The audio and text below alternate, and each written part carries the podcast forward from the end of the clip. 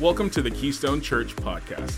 Keystone Church is located in Keller, Texas, in the Dallas Fort Worth Metroplex. Now, let's prepare our hearts for this week's message. So good. Proverbs chapter 3 is our passage today. And uh, this is uh, interesting because Proverbs 3 holds in it a scripture that is a life verse for me since I was a child.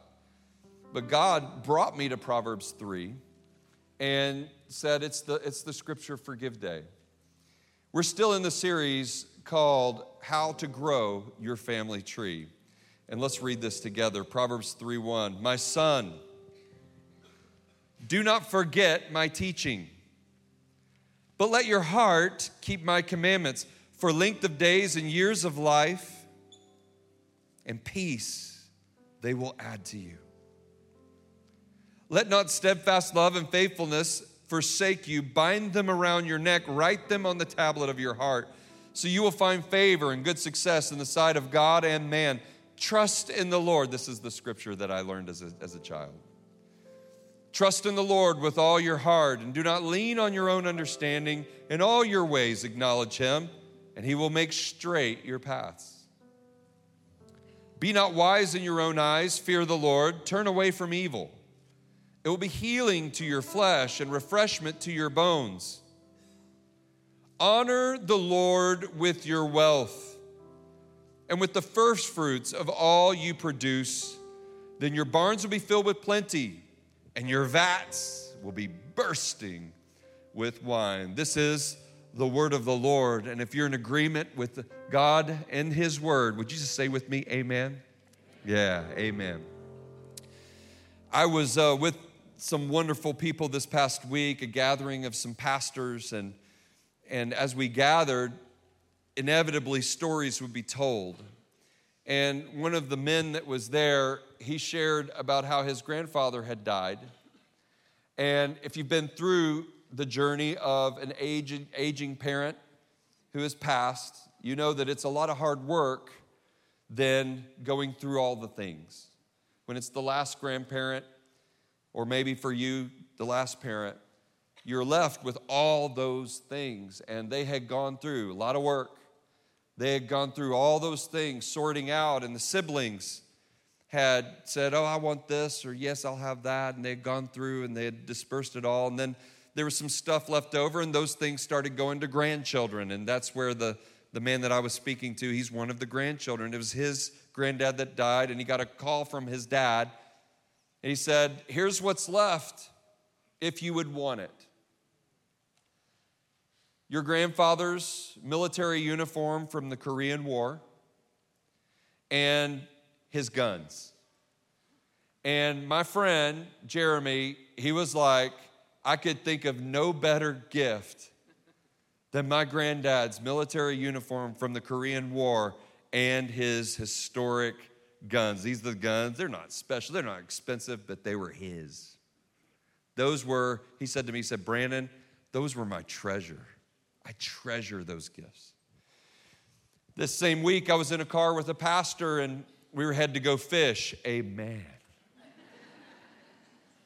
if you follow me, you know this because you saw that I caught a four and a half pound smallmouth bass to the glory of God.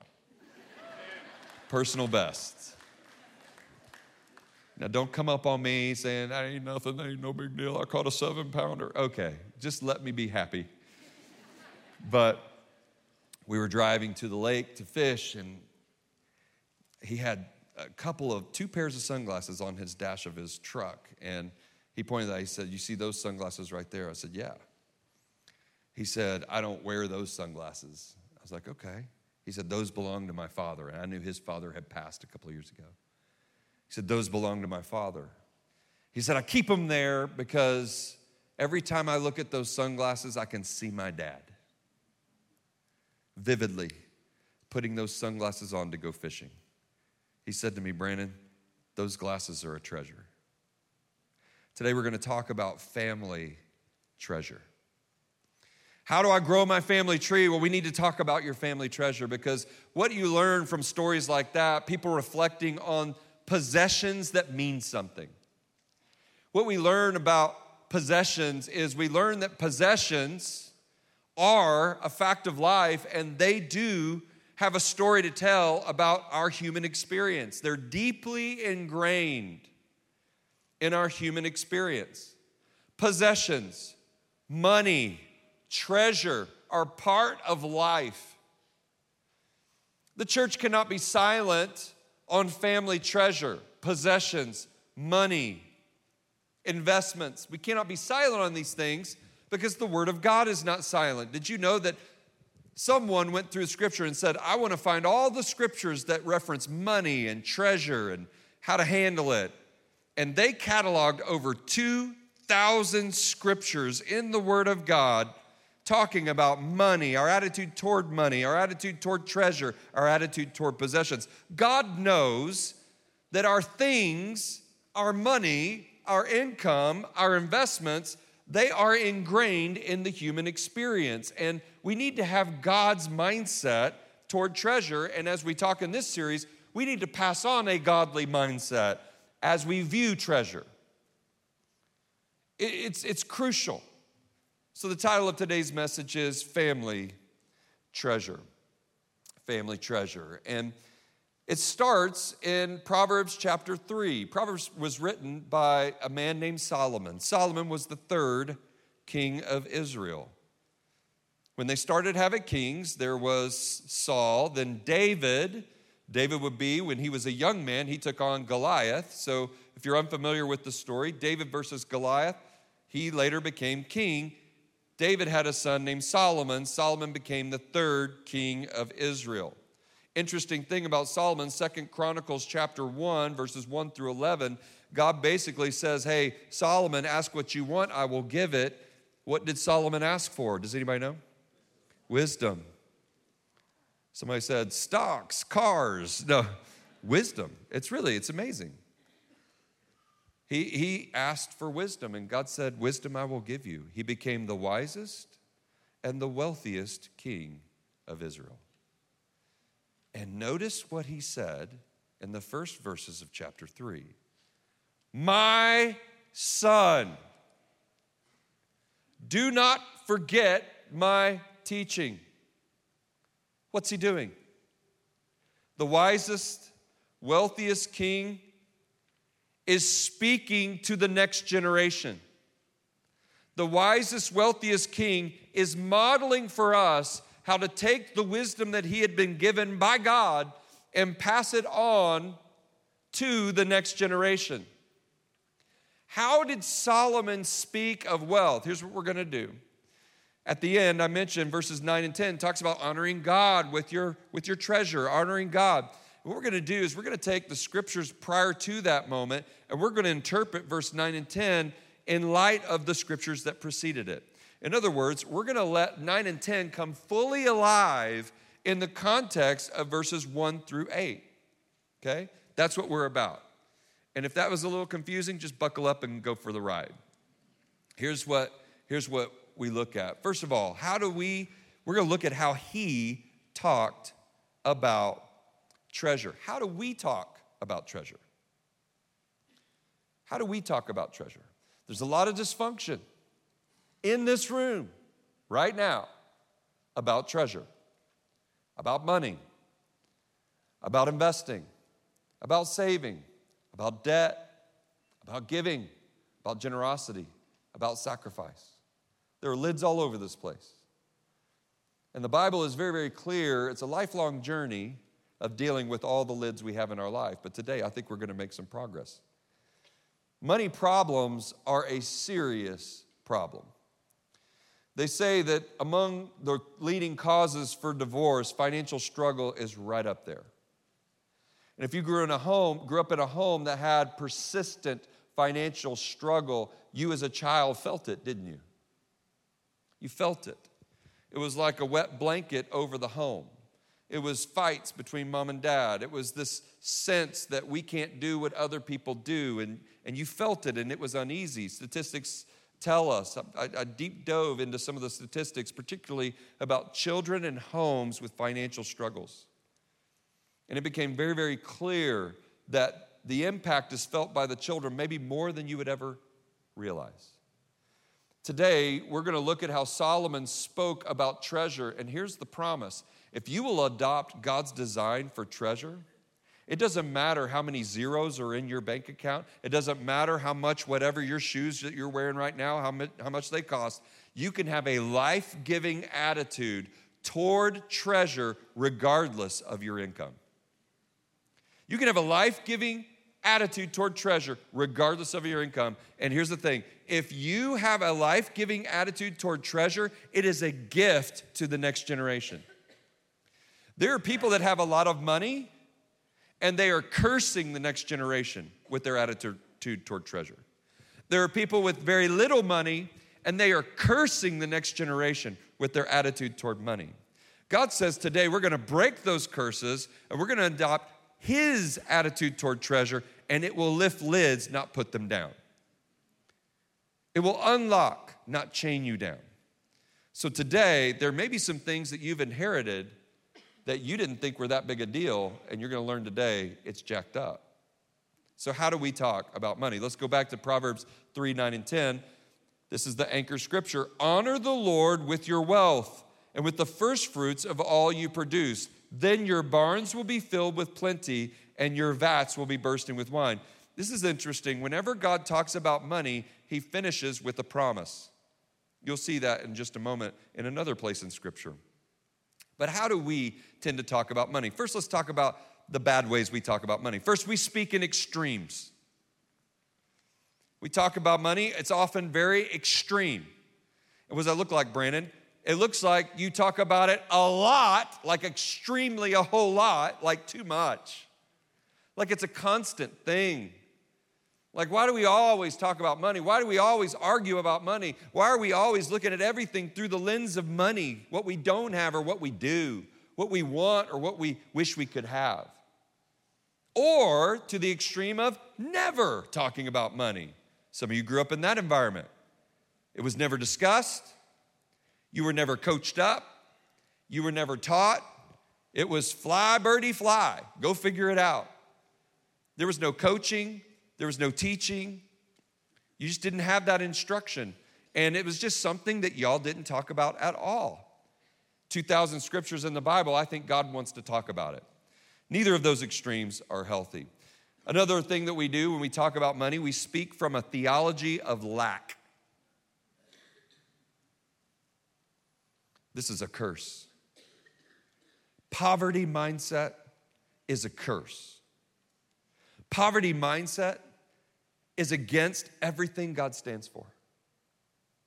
Lack. Poverty mindset. Now, is that, did I say if you don't have as much money as the next person, then that's a curse? Absolutely, I didn't say that. I said a poverty what? Mindset. That's what's broken. It's not what's in your hand, it's what's in your thoughts, and preceding the thoughts, what? What's in your heart. Poverty mindset is a position of looking at the world through a theology of lack. Constantly can't afford, can't afford, can't afford, can't afford, can't afford, can't afford. Or if you have something nice, bought it on sale, bought it on sale, bought it on sale, bought it on sale. I'm just a poor old preacher. I got these shoes on sale. Constantly down, down, down, down. Speaking, explaining away, apologizing. You got a theology of lack. Expecting bad things to happen. Expecting this can't last. You have a theology of lack. Great story. I was told about a man and his daughter. And the daughter had gone water skiing with some friends, and she had the time of her life. She came back and she said, Daddy, we have got to get one of those ski boats. I mean, these, this thing is the most fun I've ever had in my whole life. I've never done anything like this. I got up on, on the ski and it was just like heaven on earth. Daddy, we need a ski boat. They couldn't afford a ski boat. That daddy, this is a cool story told to us by the daughter. That daddy said, Kelly, what do you say? We can't afford a ski boat. Don't ever talk about us they make more money than us, you know, then they, they do this and that, and it really isn't fair because daddy works just as hard as them. See, that's a poverty. That's not what he did. This is going to rock your world. This is what he said. He said, Kelly, knowing they couldn't afford the ski boat, he said, Kelly, what a great opportunity for you to pray. What a great opportunity for you to pray. What a great faith building moment. If God wants us to have a ski boat and you pray for it, He'll give us a ski boat. If He doesn't want us to, to have one, He won't give it to us. Kelly, why don't you go pray? Now, y'all know what happened. Little Kelly went and prayed. And somehow, miraculously, guess what happened? They were given a ski boat. This is a true story. Some are like, where can I find Kelly? I've got a few things I'd like for her to pray for me. Crazy thing. I had Pastor Rob come up to me in between the service. He said, I've got a ski boat story too. I was the kid, went skiing with the friends, came back to dad, and dad, he, he, I said, Daddy, we need a ski boat. I promise you, he told me this between service. We need a ski boat, Dad. And you know what his dad did? His, his dad did it a little differently. He said, Hey, son, let me sit down and I'm gonna tell you, you know, right now, we can't afford a ski boat. But I want to tell you why. Because your mama and I are prioritized giving to the Lord. And so if we'll pray about that, maybe God will open the door for us to have a ski boat one day. You know what happened? Somehow, Pastor Rob started praying and this started happening. They got a ski boat on sale on the side of the road somewhere it was just a little cheap little thing, but man, it worked. And then they upgraded to another ski boat over time, upgraded, and then he, the dad would keep giving to God, and then they couldn't afford this and that, but then they somehow get the next. And isn't that the way it happens? Rob skied at Auburn University on the ski team, I believe. I may be inflating this. You know, I talk about my fish, you know, that five pound uh, smallie I caught story. So between then and now, the story may be getting bigger, but truthfully, as I remember it, he played on the ski team with his wife, Kimmy, who was better than him. I think. She's definitely the competitive one, I'm telling you, if you know Kimmy. Anyway, the point is this. What's the point? Don't speak from a position of lack. God has an adventure for your life. God has an adventure of your life. Don't have this sense of mealy mouth, poor, poor me. Come on, stand up. You're a child of the Most High God. You're a daughter of the Most High King. You're a son of the Most High King. You have royalty in your bones, and it's not royalty that can be put upon your head by man. This is royalty that was given to you by God by the sweet sacrifice on the cross. He loves His children, and you can go boldly into His presence, and you can ask bold things, you can trust Him with the result. You can trust Him with the result. So don't have you know, a, a poverty mindset didn't build this building poverty mindset. Well, I mean, why would we ever have a, a lake out front? Well, I mean, I don't know. Maybe we shouldn't. I don't know. We just said, God, we're going to dream big. And if you give the money and we can afford to have beauty where people will drive by and see that God is beautiful and God is awesome and we want to bless the community with the visual gift of the city, then God, you're going to give the money to make it happen. And you know what? He kept giving and kept giving and kept giving because we dared to dream and dared to believe that God could build a beautiful thing. It wasn't a poverty mindset. Honestly, I didn't know how we'd afford it. I just believed God. It's powerful. Lack. Greed, the other side of lack. The other side of a poverty theology is a taker theology. Call it a prosperity theology, if you will. It is greed. Greed is putting your hands on something God has not given you. Greed is looking at possessions through the lens of they are the idol. Possessions are the idol. I'll be happier when. I'll be, I'll be secure when. I'll sleep through the night if. And often there's treasure attached to the end of that sentence. If you're one bonus away from being content, greed. If, if, if, if the car's never enough, greed. You get the new car, never enough, greed. Greed. Greed is a way of looking through the world and says, I want, I need. How about compar- comparison? Always sizing up the person next to you, always looking at what they have, looking at what they do. This is, this is class warfare. I want to speak about class warfare for a second. Our politicians and our media, the politicians for votes, the media for clicks, follows, which means advertising money, are pitting us against one another based on class. They're taking the lesser side of our nature and fueling discontent, greed, and lack for us to be against one another based on the zeros in our bank account. God has another way. God says we're not going to judge one another based on the clothes that you wear, up or down. We're not going to judge one another based on the zeros in your bank account, up or down. There's somebody in this room right now that doesn't have a lot of zeros in their bank account, but you are banking treasure in heaven right now. You are banking it right now. I mean, I'm telling you, you got silver rims spinning when you're at the stop sign in heaven right now. And God sees you. Don't ruin your blessing by resenting somebody that can afford things you can't. Don't ruin your blessing with resentment and bitterness and class warfare. Don't ruin God's favor on you if you've worked hard and it's produced some zeros in your bank account. Don't ruin God's favor by looking down on people that don't have the zeros you have. Don't ruin the favor of God. God may be building up you financially so you can help other people. God may be building you up financially because you've been faithful in the past, and He says, I can use that. I can use that. Don't judge one another. You don't know the story. You don't know what you don't know. There's often a story behind the story.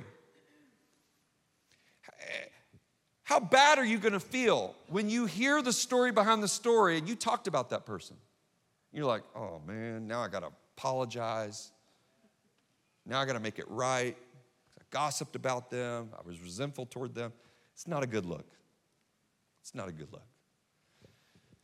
Check it. Let me give you a, an illustration to, exa- to example this. Um, I've mentioned this before. Some of y'all see a couple going down the hallways of our church and they're just holding hands and walking on sunshine. They're all lovey dovey, even PDA. You know what PDA is? Public display of affection. They're all walking down the hall, and, and honestly, if you're being serious, you look at them and you're like, they make me sick. but I've always said, when it comes to married people, now I'm not talking about fifth graders at the mall. when it comes to married, I mean, it's just, come on, man. When it comes to married people, I'll take PDA rather than no DA. Right? And here's what you don't know that couple walking down the hallway and their arms around one another, it's a miracle. It's a miracle because God saved their marriage because they were one signature away from signing the divorce papers. And there are people in a small group that when they see them walking like that, they say, That's a bona fide miracle. And they're celebrating and they're dancing in their hearts. Who are we to judge? You don't know what you don't know.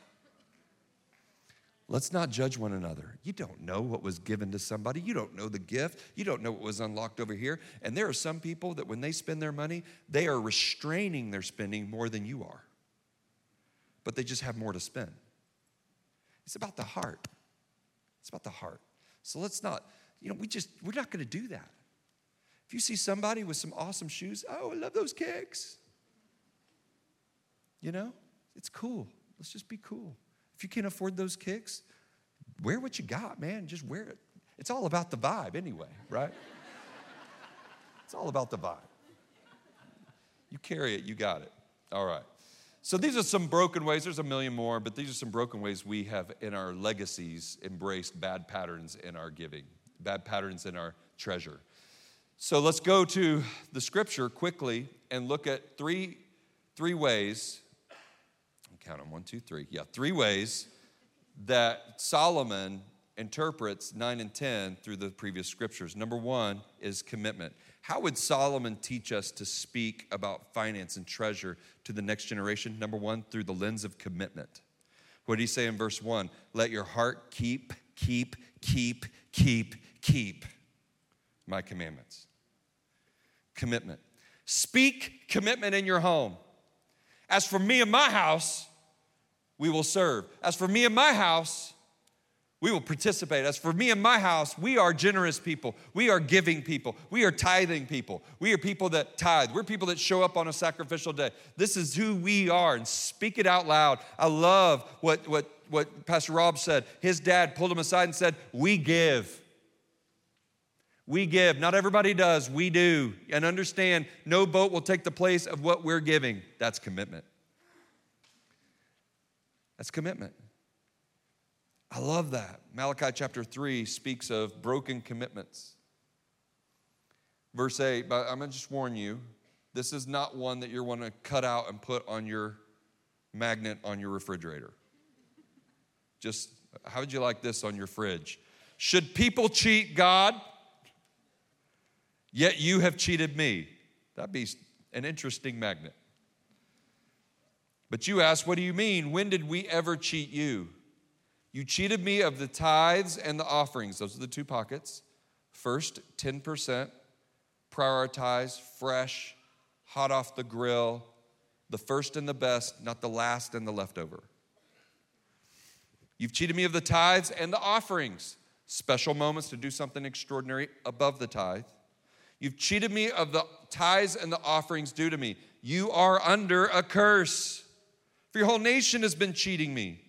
Bring all the tithes into the storehouse so there will be enough food in my temple. If you do, now we're getting to the refrigerator verse. If you do, says the Lord of heaven's armies, come on. I will open the windows of heaven for you. I will pour out a blessing so great you will not have enough room to take it in. Try it. Put me to the test. Your crops will be abundant, for I will guard them from insects and disease. Your grapes will not fall from the vine before they are ripe, says the Lord of heaven's armies. All the nations will call you blessed, for your land will be such a delight, says the Lord of heaven's armies. Notice how many times he says of himself, I am the Lord of all of heaven's armies. I am speaking with authority, I am speaking with power. And if you're trusting God as you give that tithe and your heart is beating fast because it's tight, you've got the Lord of heaven's armies behind your back. He has got your back, and he will, he will back you up when you do bold things for Him. He will back you up. Look at that. That's commitment. That's commitment. Speak commitment. We are those kind of people. Maybe you didn't grow up with that. Maybe it's your first time to give today. Maybe you're a young couple and you, you're just getting started out. You maybe even started a new business or done something, new job, and, and it kind of freaks you out to start tithing. Man, just take, take the jump. Because here's what I know I love preaching about treasure. I love it. And I want to tell you why I love it. It's not because of the miraculous, amazing things that God's going to do, although I celebrate that. I'm super excited about the stories that are coming. Every time, every, every time I preach on giving, miracle stories come back to me. How many times? Every time. Never, ever, ever has it missed. Because there are people right now listening to my voice, and if you'll get in the game, you get a miracle. I don't know what that miracle will be, but God just promised that you will. I don't know what it'll be. You say, well, does that mean I give, then I'll get more money? Sometimes, but if that's the only way God can bless you, then you just showed me your idol. If money's the only way God can bless you, and he chooses to bless you relationally instead of financially, then you just showed me your idol. God will bless you exactly the way you need to be blessed. That's best for you, but you will be blessed. You don't get the miracle if you don't get in the game. Stay on the bench, you don't score. Okay? So get in the game, get off the bench. Dependence. What did it say in verse 5? I read it. Trust in the Lord with all your heart. Do not lean on your own understanding. What are you leaning on? There's only one thing that healthy you can lean on, and that's God. Lean on God for your finances. Lean on God for your everything. This is where in Matthew chapter 6 Do not lay up for yourselves treasures on earth where moth and rust destroy and where thieves break in and steal, but lay up for yourselves treasures in heaven where neither moth nor rust destroys and where the thieves do not break in and steal. For where your treasure is, there your heart will also be. Show of hands, anybody ever been to Mount Rainier in Washington? Mount Rainier. Yeah, yeah, yeah, yeah. Okay, over here, Mount Rainier. Yeah. We're not a very traveled folk here. Um, I haven't either. I would love to because here's what I've learned about Mount Rainier it towers this mountain. I mean, it is a majestic thing. It is a stunning thing. It is a shocking thing. It's bizarro big. It towers so high, and all these glaciers at its peak, and everything else is in context of Mount Rainier. When you go to Mount Rainier and you start hiking around Mount Rainier, you'll walk by streams, and, and the streams, there's the streams, but you know these streams came from that place, Mount Rainier. When you walk by a waterfall, you see these waterfalls, and then boom, there's Mount Rainier. You know the waterfalls, they came from Mount Rainier, and, and you know that down, uh, down part way down the mountain, there are these wonderful, beautiful, beautiful lakes. And you know that those lakes were created by those glaciers on Mount Rainier. And you see these things, but just beyond them is the big old mountain, as you can see there. It's like the stream, the mountain, the waterfall, the mountain. And some of y'all are like, okay, dude, that's where we're going. We're going to Mount Rainier. Pastor Brandon talked about it. He sold me. I'm ready to go to Mount Rainier. And you show up at Mount Rainier and it's a foggy day. That would be brutal, wouldn't it? You're like, there's Big Ben, folks. You know what I mean? It's like, you, show up you're like, I'm looking for glorious Mount Rainier, and all I see is the fog. I mean, I can see the, the stream by, by, my, by, my, by the side of the car here. I can see the river, and, and I'm told it came from Mount Rainier, but I just see the river. I can see this lake over here, but I'm just surrounded by fog. I, here's a waterfall. All you see is the stream, all you see is the lake, all you see is the waterfall. Through the fog, you can't see Mount Rainier, and I'm convinced right now that right now we have a fog of materialism, we have a fog of greed, we have a th- fog of lack, and we do not see that God towers over it all. He is the source of it all, and everything we have flows from Him. Are you seeing only the things that He's given you and you don't see Him? You've missed Him, you're in a fog. Today, let the sun shine bright, let the fog clear, and let's all realize we all depend on Him. We all depend on Him. And then finally, humble obedience is kind of where we're at today. Today, I'm, I'm just challenging us to humbly obey. Verse 7, it says, Be not wise in your own eyes. Don't be wise in your eyes. Be humble. And then two things fear the Lord, turn away from evil. Just go do it. Do what God's told you to do. In view of the mountain of God, who towers over all of our existence, knowing He is supreme over everything, humbly, reverently. That's what it means, fear the Lord. It means live with a sense of, whoa, live with a sense of reverence. This is God's. I don't want to touch what's God's. Humbly obey. There, there was a couple older couple who was mentoring a younger couple. They were training them up, and this younger couple had a lot of brokenness from their past, from their parents, their family of origin, and this older couple just wanted to do something special.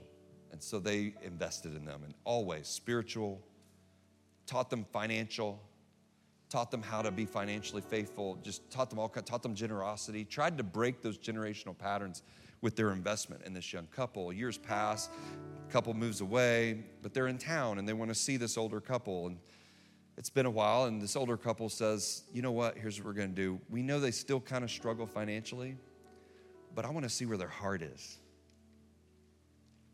You see, you can struggle financially at times. You can go through seasons and still love Jesus with all your heart. It's all about your heart. And they said, We want to we want to bless them, but we want to see where their heart is. We don't want to just bless them financially and you know it just feeds a monster of brokenness let's see where their heart is so he said all right before we go to dinner, he pulls out of a envelope a title for a car he had paid for, a BMW. And the Lord's people said, Amen. Pulled out a title for a BMW, put it on the kitchen table. He said, When we come back, if they offer to buy our meal, they get the BMW. If they offer to pay the tip, they get the BMW. If they offer marble slab after dinner, they get the BMW. If they pull a bag of M&Ms out of a purse and say, "Do you want one?" They get the BMW. Any act of generosity, any act of give to the people who have given to them, anything, they get the BMW. At the end of the night, came back to their home after a dinner, envelope stayed on the table. They didn't offer a thing, they didn't give a thing. No heart of generosity, no heart of gratitude. They're takers. And this couple wanted to bless them. That's an imperfect illustration of what I think of when I think of God who is waiting to bless us. And He's got it ready. Like all He's saying is, if you will, then I will. He says it. If you honor me with your wealth, then I will. Bless you. If you stop cheating me of the tithes and offerings, then I will. And he is bending over backward, the one who has already won your salvation on the cross, the one who fills you with this Holy Spirit, the one who changes you emotionally every day, the one who lifts lids every single day of your life. He is saying there's something inside of you that needs to respond to that for you to be healthy. So here's how I want you to respond, he says give. And I'm telling you, in my family, we've never outgiven God. Ever. So today, we're about to give. I've actually already given online. But I wrote on an envelope a note about my gift. And I'm going to ask if anybody gave online to do the same thing. Take your envelope and just write, gave online. Because here's what we're going to do we're going to stand to sing. And if you gave online, I want you to bring that envelope with that little note. If you gave on this, I want you to move and bring it. As we start to sing, you leave your seat, you go to one of the giving stations, you put that envelope in one of those giving stations for summer ministry. Now, I'm going to tell you this, and I want you to hear my heart. If this is a grumpy moment for you, and I love you, I do. But if this is a grumpy moment for you, hold the gift. Because I have a theological belief that you giving with a twisted arm is not going to be good. I would say pray about it and then come back and give. I believe God wants you to do that, but don't do it from obligation. That is not our heart. I'd prefer you to get your heart right in the next five seconds. but truthfully, if there's anything inside of you that's like bowing up or anything, I'm going to let the Lord work on your heart before you, you ever extend the hand. Okay? But for those of us, you got to understand, man, that's, that's what we believe around here. It's not the first time I've said that. I believe a cheerful gift, God will multiply. And we're into the multiplication business. That's where the miracles are. So don't, don't compare yourself to the person to your left or to your right. Let's just all respond. I feel you ready to respond. Shall we pray together? And after we pray, we'll stand to our feet, we'll sing, and we'll all respond together. Father, we love you and we thank you.